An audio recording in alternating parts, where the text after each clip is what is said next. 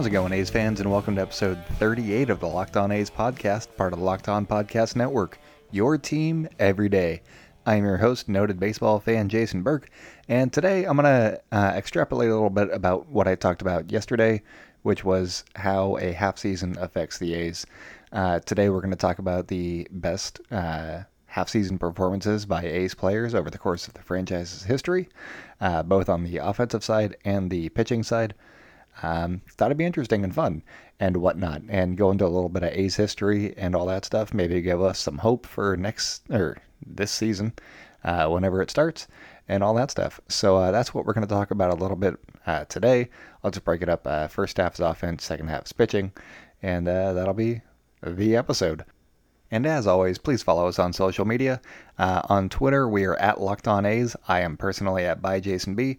You can follow each of us. And, you know, it's me. I'm both. So I don't know why I always say us, but us is like the royal us, the podcast, uh, which is me and this microphone, I guess.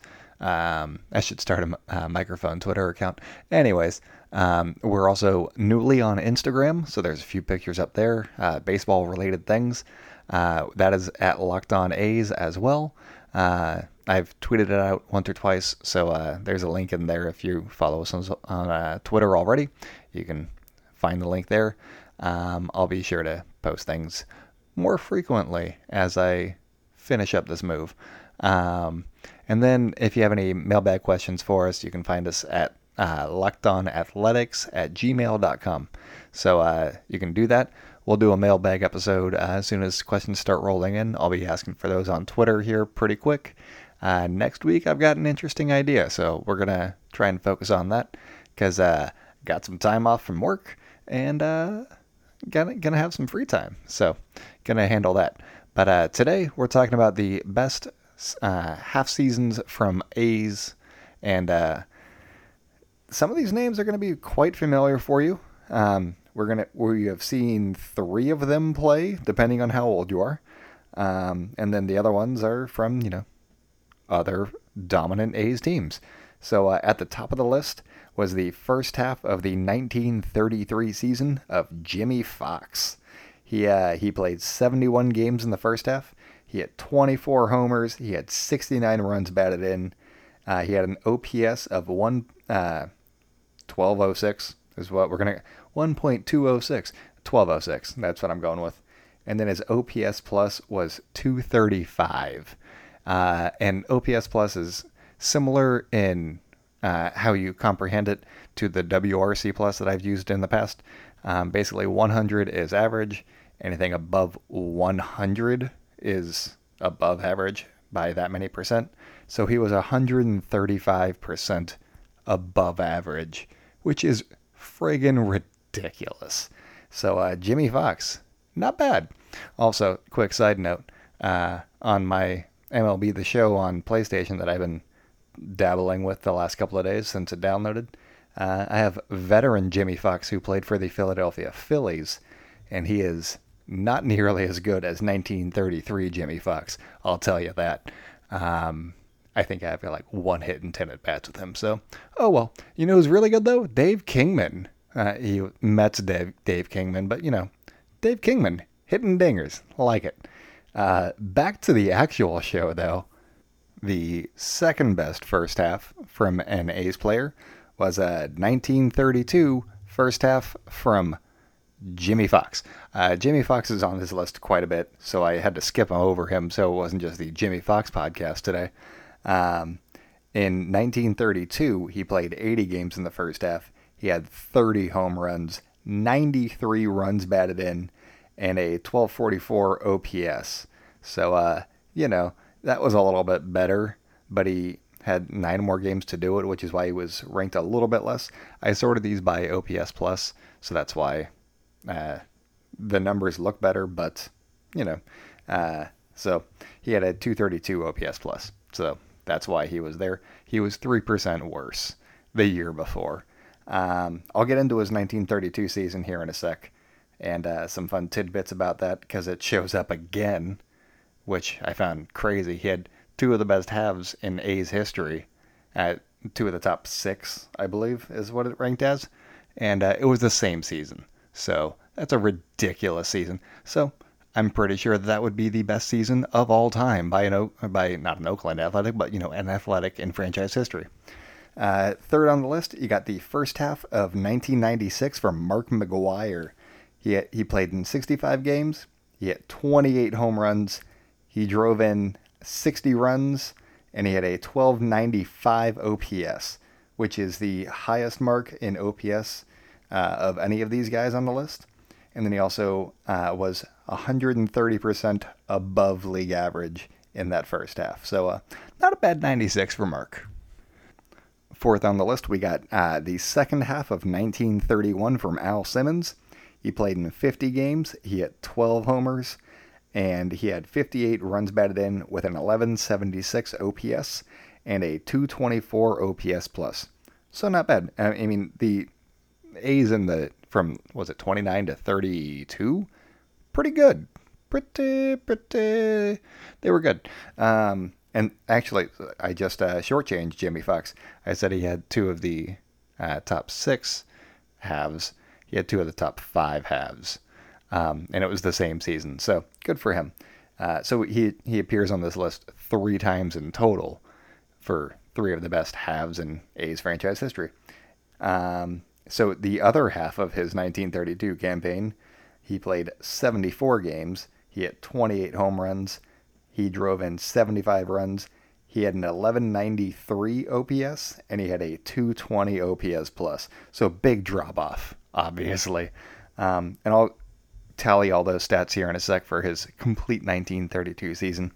But uh, there was a couple more guys on the list that I, I found interesting. One of them being Reggie Jackson, uh, who actually does come in at sixth. Um, it was his first half of the 1969 season. Uh, so we got an Oakland Athletic on this list. How's about that? Uh, so Reggie played 91 games in that uh, first half. He had 37 homers, 79 runs batted in, an 1130 OPS, and a 219 OPS plus. Um, they weren't quite World Series caliber yet, but you could see where they were going because Reggie was the star of the team. Um, so, you know, and he was coming into his own, so good for him. And then uh, I went down the list a little bit and all the way down to 14th because that's where my favorite player uh, resides. Not like of all time, but he was definitely uh, near and dear to my heart when he played with the A's and later the Phillies. 1997, uh, Matt Stairs. That's peak Matt Stairs in my eyes. Uh, he ranks 14th on the list, and uh, in the first half of that season, he played in 70 games, which is most of the games, but he only had 135 at bats in that time. Uh, he walked, you know, 20 times or something like that, so he had like 150 something uh, plate appearances, I believe is what it said. But uh, I, I, know that the over, you know, the uh, counting stats aren't crazy, but it's the uh, sabermetric stuff that gets you. So he had 12 home runs and 35 runs batted in, and 1133 OPS, which is uh, three points higher than Reggie Jackson had, but you know, obviously smaller sample size. Uh, and then he had a 195 OPS plus, so he was 95% above league average and had 135 at bats. So good times.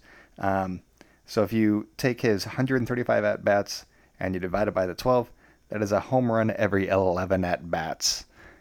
That, that's what Barry. That's Bonzian. I, am pretty sure that that's about what Barry Bonds was hitting him at when he was hitting 73. So, uh, not a bad half a baseball by Matt friggin' Stairs. Okay, so we still have a lot of show to get to. I got Jimmie Foxx to talk to, talk about. Uh, I got some Babe Ruth stuff got all the pitchers that we got to talk about and, you know, how this ties into 2020. But uh, first, I'm to have to take a little break. So uh, I'm to read about Withings real quick. So uh, here we go. Do you hate stepping on the scale? Maybe it's because you haven't met the right one. A company called Withings produced the world's first smart scale, and they are still the best. In fact, Tom's Guide rated Withings Body Plus the best overall smart, smart scale 2020. If you are looking to lose weight, willpower is key, but so is having the right tools. Withings smart scales are known for durability and an exceptional user-friendly design. Step on and data from every weigh-in syncs automatically to the app for iOS and Android via Wi-Fi or Bluetooth. Lots of smart scales don't have the Wi-Fi option, and it means that you need to have your phone on you. But with Withings Body Plus, it gives you weight, full body composition, weight trend, even a local weather report. The scale can support up to eight users and even know who is who. So here's the deal. You can get 25% off a Withings Body Plus right now at withings.com for a very limited time. Go to withings.com, that's W-I-T-H-I-N-G-S dot com slash MLB to get 25% off Body Plus Body Composition Scale. That's W-I-T-H-I-N-G-S dot com slash MLB to get 25% off Body Plus Body Composition Scale.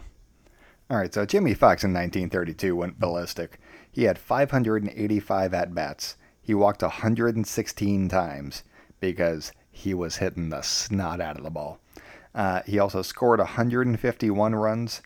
He drove in 169 runs, and he bashed 58 homers. This is just after Ruth had hit 60 in 1927, so he was two away from becoming the new Babe Ruth, which is crazy. I feel like I read something about Jimmie Foxx and like he got spiked or something. I've been reading a lot of history lately, and I was like, oh, everybody gets spiked. Uh, there was like a reason I feel like he didn't break the record that year, and I'm not sure what it was. Uh, I may also be conflating a bunch of different history things, so uh, I'm gonna look that up a little bit later, and I'll get back to you guys next week on this one. But uh, so he had all of those things. He hit 364 for his batting average. He had a 749 slugging percentage and a 1218 OPS. Uh, so not bad. He finished with a 10.4 uh, baseball reference war, and he won the MVP award because obviously. And uh, this was his first of back to back MVPs, and he'd win three total in his career, the third one coming uh, when he was with Boston later on. Um, on an A's note, they went 94 and 60 that year, so not a bad year. They had a great performance from uh, Jimmie Foxx, and they finished 13 games behind the Yankees. And since there was no playoff format, they didn't go to the playoffs um, because the Yankees had, I think it was Mantle and Ruth, and they were both ridiculous. Uh, and because I keep mentioning Ruth, I had to, you know, look up his season a little bit, and uh, in or you know the the year that he hit 60, and he hit 60 home runs in 1927 and had a 12 and a half baseball reference war, and he didn't win the MVP, which in today's world is mind-boggling. Uh, to have a 12 and a half war and not win the MVP. That's like Mike Trout regularly. But uh, what really got me was he didn't even place in the top 25 in voting. Mickey Mantle won, and uh, you know, good for him. And he had like an 11.7, but nobody else had above 10. I don't think anybody else had above eight wins above replacement. And there was guys that were in the middle of the pack who had negative wins above replacement. So voting's evolved is is what we're gonna go with on this one. Uh, I just found that ridiculous and very very funny. All right, so for the pitching side, I kept it a little bit more brief, um, partially for time and partially because it's harder to sort pitchers because innings vary, especially over time periods. Um, and I know that, you know, uh, the dead ball era and stuff like that, but just the way that uh, arms are used nowadays is much different than how they were used just like 20 years ago, let alone over the last 100 years. So uh, I sorted by OPS plus against. So basically the reverse of what I sorted by for the offensive players. So the guys that gave up the least OPS uh, on base plus, slugging plus, um, is how we're going with this. So anything below 100 is that much above league average. So they did pretty good. Uh, at the top of the list, I flip flopped them. Um, I, I put Vida Blue first, even though he was tied with number two, or the the second guy that I'm going to talk about here, uh, just because he pitched way more innings. So Vida Blue in 1971, his first half, he threw 184 innings and uh, and another third, so 184 and a third innings. He had 188 strikeouts, a 41 OPS plus, and a 142 ERA. And the second guy on this list, I'm sure we all remember, uh, first half of 28 or 2008, Justin Duchscherer. Uh, one of my favorites, partially because his name barely fit on the back of his jersey, but uh, also I like long relief guys. Yusmeiro Petit, my guy. I like him. Uh, Duke was the man for however long he was with the A's. It felt like a decade, but uh, I'd have to look that one up too. He pitched 108 and two thirds innings uh, in that first half, which is ridiculous for a long relief guy. Uh, I'm sure that he was making starts in there as well. Uh, he struck out 66, so uh, not the K per nine that we usually look for, but you know that's fine. He also had a OPS plus of 41, and he had a 182 ERA. So uh, you know, good good first half. Uh, basically, these two guys and uh, the third guy on the list, they were making everybody on the opposition look like 2014 Andy Parrino. So uh, shots fired, at Andy Parrino, I guess. Uh, sorry, buddy. Um, I do remember writing a. I had just started blogging, I think, and I was like, "No, guys, Andy Parrino's like the answer uh, up the middle because he's got such good defense, and his defense is like enough to make him an all star almost. All he needs to do is hit just a little bit better. And he had, you know, a 42 OPS plus in 2014. So uh, I was new and to analytics. So uh, that, that take didn't age well, but it's been buried in an archive somewhere. So uh, good luck finding it, Suggers.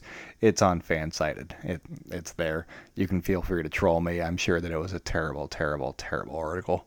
Uh, but I had to write a lot, so had to come up with silly little things that would get clicks, and uh, that was a different time.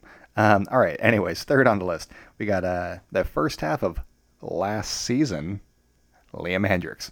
Uh, he pitched 51 and two thirds innings. He struck out 65.